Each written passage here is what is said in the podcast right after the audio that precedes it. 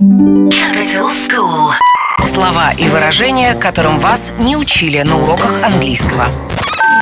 lemon, lemon, Объясняет диджей Capital FM Элли Толлен, Нью-Йорк, США.